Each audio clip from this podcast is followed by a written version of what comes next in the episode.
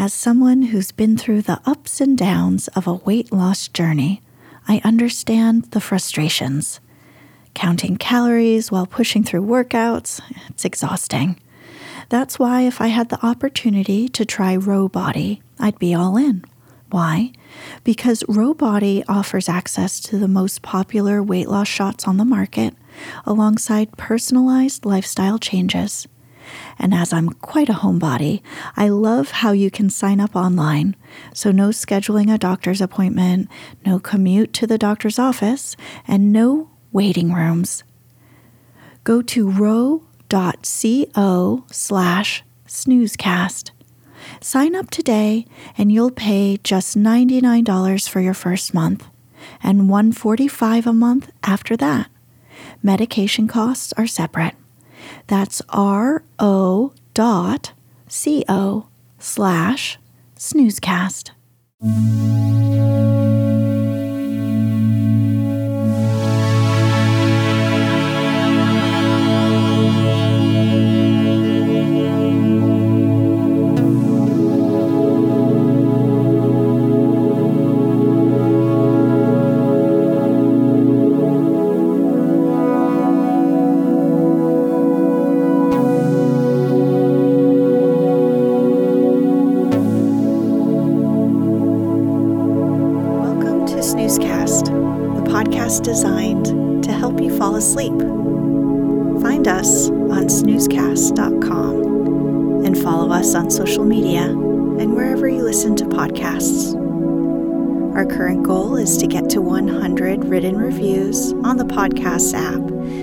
New listeners find us.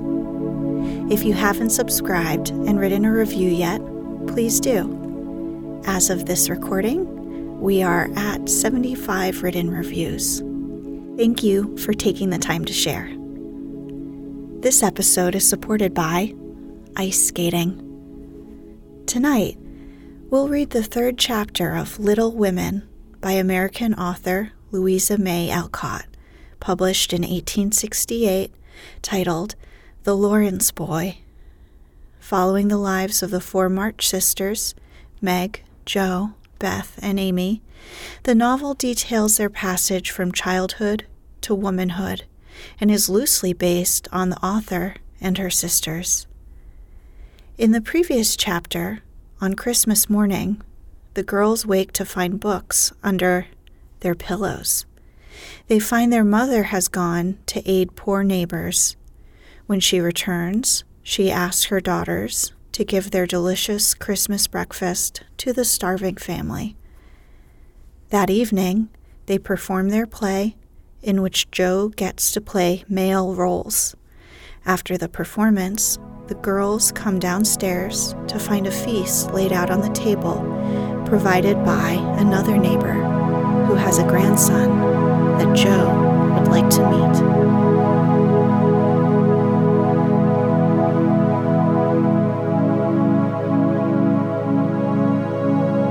Let's get cozy. Close your eyes.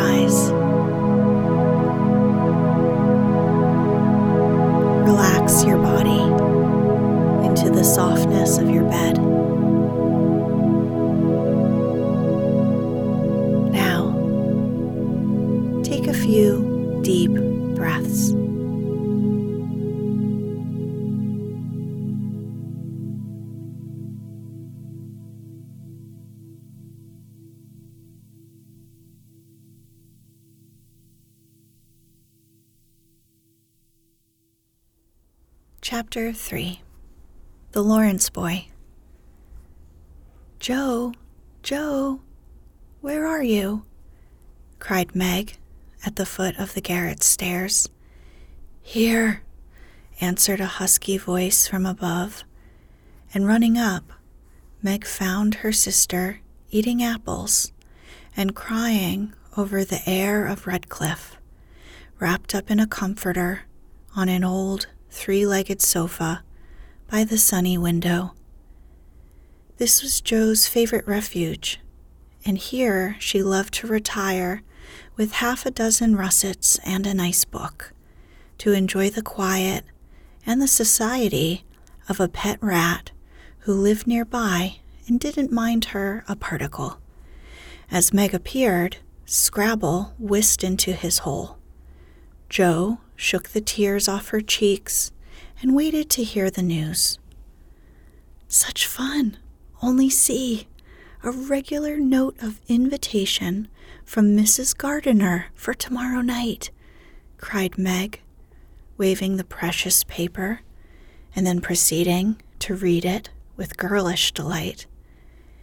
Mrs. Gardiner would be happy to see Miss March and Miss Josephine at a little dance on New Year's Eve. Marmee is willing we should go. Now, what should we wear? What's the use of asking that when you know we shall wear our poplins because we haven't got anything else? answered Jo with her mouth full. If I only had a silk, sighed Meg. Mother says I may when I'm 18, perhaps, but two years is an everlasting time to wait. I'm sure our pops will look like silk. They are nice enough for us. Yours is as good as new, but I forgot the burn and the tear in mine. Whatever shall I do? The burn shows badly, and I can't take any out.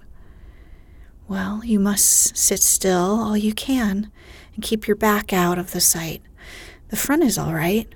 I shall have a new ribbon for my hair, and Marmee will lend me her little pearl pin, and my new slippers are lovely, and my gloves will do, though they aren't as nice as I'd like.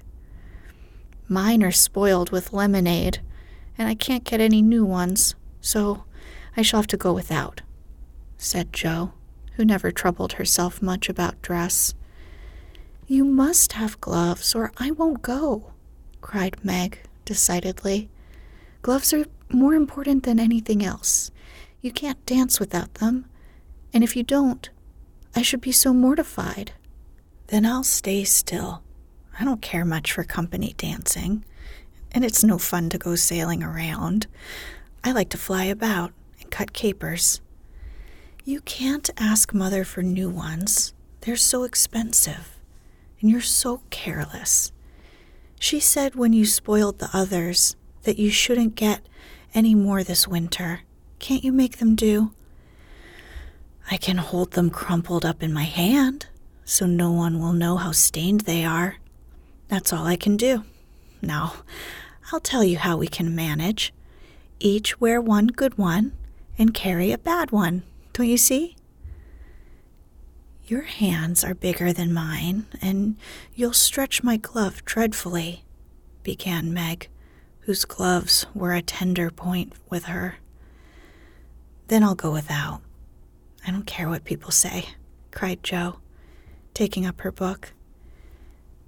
You may have it, you may, only don't stain it, and do behave nicely. Don't put your hands behind you or stare or say, Christopher Columbus, will you? Don't worry about me. I'll be as prim as I can and not get into any scrapes if I can help it. Now go and answer your note and let me finish this splendid story. So Meg went away to accept with thanks look over her dress, and sing blithely as she did up her one real lace frill, while Jo finished her story, her four apples, and had a game of romps with Scrabble. On New Year's Eve, the parlor was deserted, for the two younger girls playing dressing maids and the two elder were absorbed in the all important business of getting ready for the party. Simple as the toilets were, there was a great deal of running up and down, laughing and talking, and at one time a strong smell of burned hair pervaded the house. Meg wanted a few curls about her face, and Jo undertook to pinch the papered locks with a pair of hot tongs. Ought they to smoke like that? asked Beth from her perch on the bed. It's the dampness drying, replied Jo. What a queer smell. It's like burned feathers, observed Amy, smoothing her own pretty curls with a superior air. There, now I'll take off the papers, and you'll see a cloud of little ringlets, said Jo, putting down the tongs. She did take off the papers, but no cloud of ringlets appeared, for the hair came with the papers. And the horrified hairdresser laid a row of little scorched bundles on the bureau before her victim. Oh, oh, what have you done? I'm spoiled. I can't go. My hair. Oh, my hair, wailed Meg, looking with despair at the uneven frizzle on her forehead. Just my luck. You shouldn't have asked me to do it. I always spoil everything. I'm so sorry, but the tongs were too hot, and so I've made a mess, groaned poor Jo, regarding the little black pancakes with tears of regret. It isn't spoiled. Just frizzle it and tie your ribbon so the ends come onto your forehead a bit, and it'll look like the last fashion. I've seen many girls do it, said Amy consolingly. Serves me right for trying to be fine. I wish I'd let my hair alone, cried Meg petulantly. So do I, it was so smooth and pretty, but it'll soon grow out again, said Beth, coming to kiss and comfort the shorn sheep. After various lesser mishaps, Meg was finished at last, and by the united exertions of the entire family, Jo's hair was got up and her dress on. They looked very well in their simple suits Meg's in silvery drab, with a blue velvet snood, lace frills, and the pearl pin. Jo in maroon, with a stiff, gentlemanly linen collar, and a white chrysanthemum or two for her only ornament. Each put on one nice light glove and carried one soiled one, and all pronounced the effect quite easy and fine. Meg's high heeled slippers were very tight and hurt her, though she would not own it. And Jo's 19 hairpins all seemed stuck straight into her head, which was not exactly comfortable, but, dear me, let us be elegant and die. Have a good time, dearies, said Mrs. March as the sisters went daintily down the walk. Don't eat much supper, and come away at eleven when I send Hannah for you. As the gate clashed behind them, a voice cried from a window, Girls, girls, have you you both got nice pocket handkerchiefs? Yes, yes, spandy nice, and Meg has cologne on hers, cried Jo, adding with a laugh as they went on. I do believe Marmee would ask that if we were all running away from an earthquake. It is one of her aristocratic tastes, and quite proper, for a real lady is always known by neat boots, gloves, and handkerchief, replied Meg, who had a good many little aristocratic tastes of her own. Now don't forget to keep the bad breath out of sight, Jo. Is my sash right? And does my hair look very bad? said Meg as she turned from the glass in Mrs. Gardiner's dressing room after a prolonged prank. I know I shall forget. If you see me doing anything wrong, just remind me by a wink, will you? returned Jo, giving her collar a twitch and her head a hasty brush. No, winking isn't ladylike. I'll lift my eyebrows if anything is wrong, and nod if you are all right. Now, hold your shoulders straight and take short steps, and don't shake hands if you're introduced to anyone. It isn't the thing. How do you learn all the proper ways? I never can.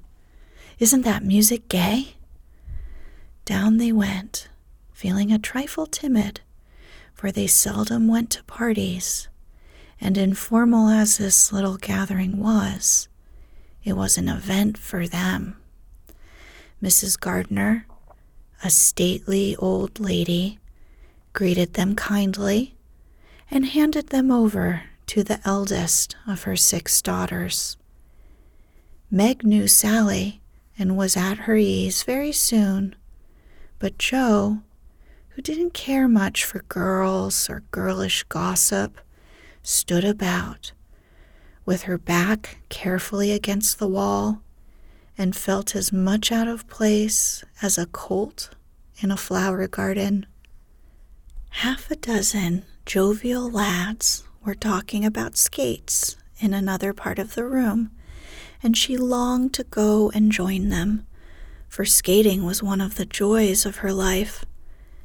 She telegraphed her wish to Meg, but the eyebrows went up so alarmingly that she dared not stir. No one came to talk to her, and one by one the group dwindled away till she was left alone. She could not roam about and amuse herself for the burned breadth would show. So she stared at people rather forlornly till the dancing began. Meg was asked at once, and the tight slippers tripped about so briskly that none would have guessed the pain their wearer suffered smilingly. Jo saw a big, red headed youth approaching her corner, and fearing he meant to engage her, she slipped into a curtained recess, intending to peep and enjoy herself in peace. Unfortunately, another bashful person had chosen the same refuge, for as the curtain fell behind her, she found herself face to face with the Laurence boy. Dear me, I, I didn't know anyone was here stammered Jo, preparing to back out as speedily as she had bounced in. But the boy laughed and said pleasantly, though he looked a little startled, Don't mind me. Stay if you like. Shan't I disturb you? Not a bit. I only came here because I don't know many people and felt rather strange at first, you know. So did I. Don't go away, please, unless you'd rather. The boy sat down again and looked at his pumps till Jo said, trying to be polite and easy, I think I've had the pleasure of seeing you before. You live near us, don't you? Next door. And he looked up and laughed outright, for Jo's prim manner was rather funny when he remembered how they had chatted about cricket when he brought the cat home. That put Jo at her ease, and she laughed too, as she said, in her heartiest way, We did have such a good time over your nice Christmas present. Grandpa sent it. But you put it into his head, didn't you now? How is your cat, Miss March? asked the boy, trying to look sober while his black eyes shone with fun. Nicely, thank you, Mr. Laurence, but I'm not Miss March. I'm only Jo, returned the young lady. I'm not Mr. Laurence. I'm only Laurie. Laurie Laurence, what an odd name. My first name is Theodore, but I don't like it, for the fellows called me Dora, so I made them say Laurie instead. I hate my name too. So sentimental. I wish everyone would say Jo instead of Josephine. How did you make the boys stop calling you Dora? I thrashed them. I can't thrash Aunt March, so I suppose I shall have to bear with it. And Jo resigned herself with a sigh. Don't you like to dance, Miss Jo? asked Laurie, looking as if he thought the name suited her. I like it well enough if there's plenty of room and everyone is lively. In a place like this, I'm sure to upset something, tread on people's toes, or do something dreadful. So I keep out of mischief and let Meg sail about. Don't you dance? Sometimes.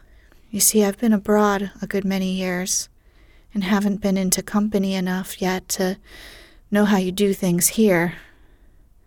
Abroad? cried Jo.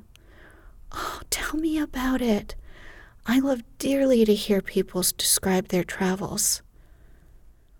Laurie didn't seem to know where to begin, but Jo's eager questions soon set him going, and he told her how he had been at school in Vevey, where the boys never wore hats and had a fleet of boats on the lake, and for holiday fun went on walking trips about Switzerland with their teachers. Don't I wish I'd been there? cried Jo. Did you go to Paris? We spent last winter there. Can you talk French? We were not allowed to speak anything else at Vevey. Do say some. I can read it, but can't pronounce. Quel nom a cette jeune demoiselle en les pantoufles jolies? How nicely you do it. Let me see, you said. Who is the young lady in the pretty slippers, didn't you? Oui, mademoiselle. It's my sister Margaret, and you knew it was. Do you think she's pretty? Yes, she makes me think of the German girls. She looks so fresh and quiet and dances like a lady. Jo quite glowed with pleasure at this boyish praise of her sister and stored it up to repeat to Meg. Both peeped and criticized and chatted till they felt like old acquaintances. Laurie's bashfulness soon wore off for Jo's gentlemanly demeanor amused and set him at ease.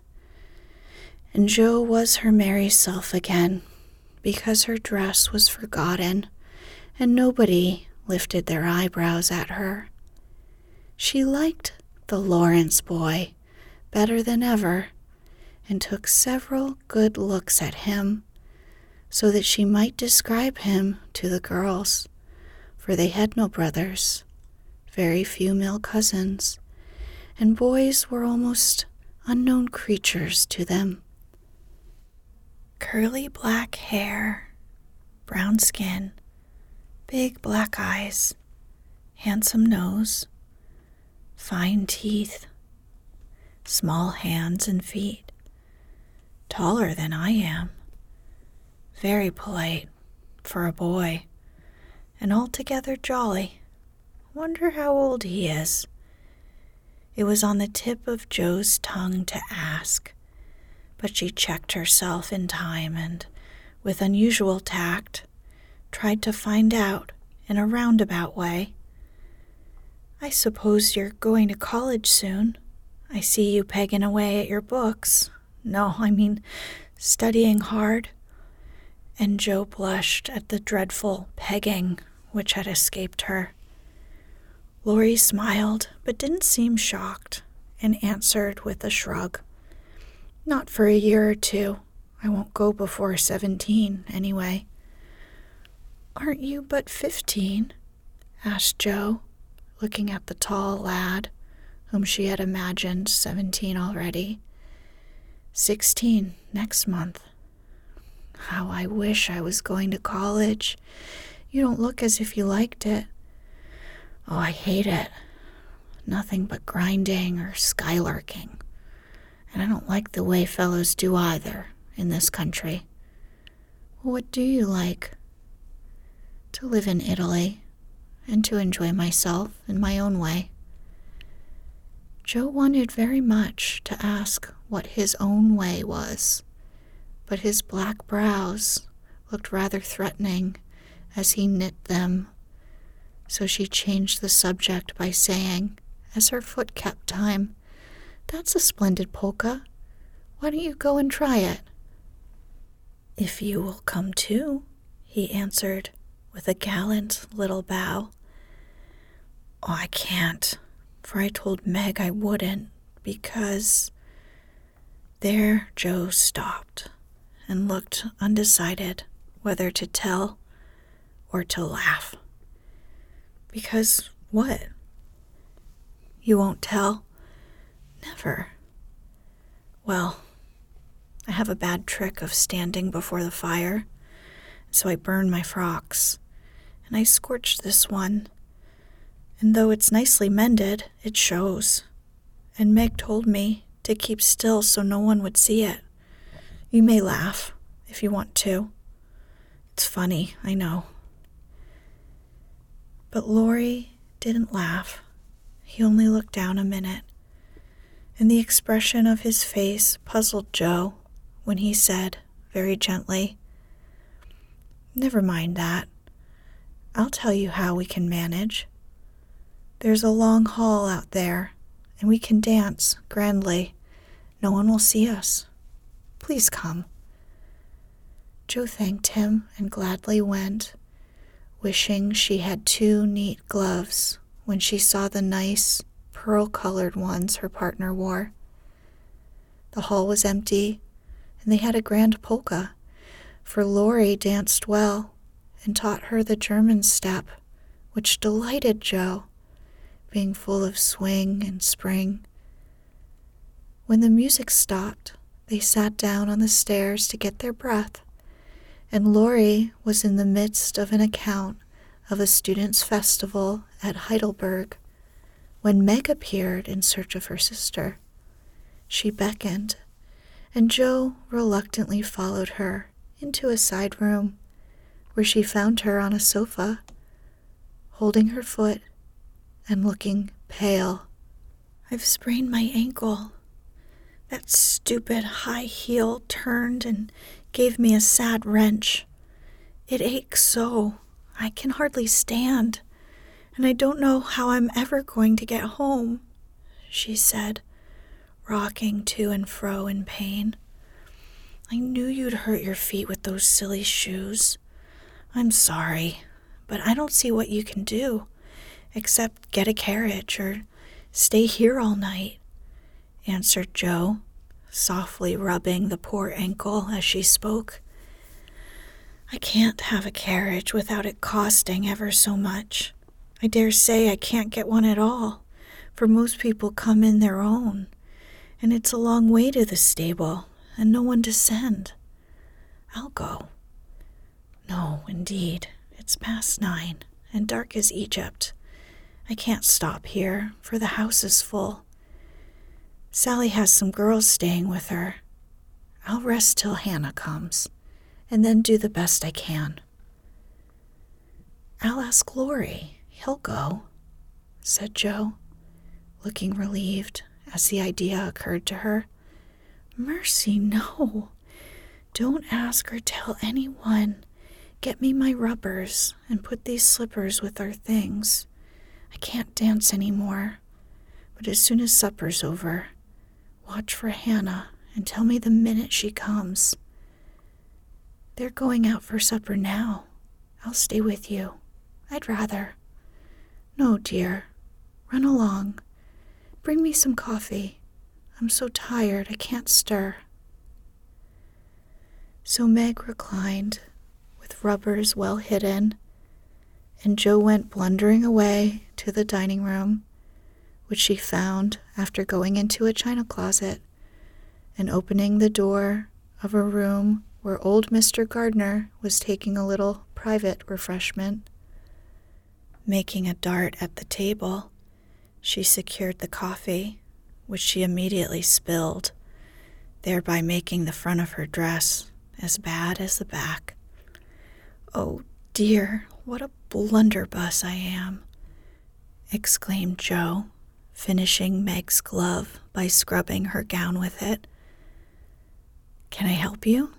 said a friendly voice, and there was Laurie with a full cup in one hand and a plate of ice in the other. I was trying to get something for Meg, who's very tired, and someone shook me, and here I am in a nice state, answered Jo, glancing dismally from the stained skirt to the coffee colored glove. Too bad. I was looking for someone to give this to. May I take it to your sister? Oh, thank you. I'll show you where she is. I don't offer to take it myself, for I should only get into another scrape if I did. Jo led the way, and as if used to waiting on ladies, Laurie drew up a little table, brought a second installment of coffee and ice for Jo, and was so obliging that even particular Meg pronounced him a nice boy. They had a merry time over the bonbons and mottos, and were in the midst of a quiet game of buzz with two or three other young people who had strayed in when Hannah appeared. Meg forgot her foot and rose so quickly that she was forced to catch hold of Jo with an exclamation of pain. Hush, don't say anything, she whispered, adding aloud, It's nothing. I turned my foot a little, that's all, and limped upstairs to put her things on.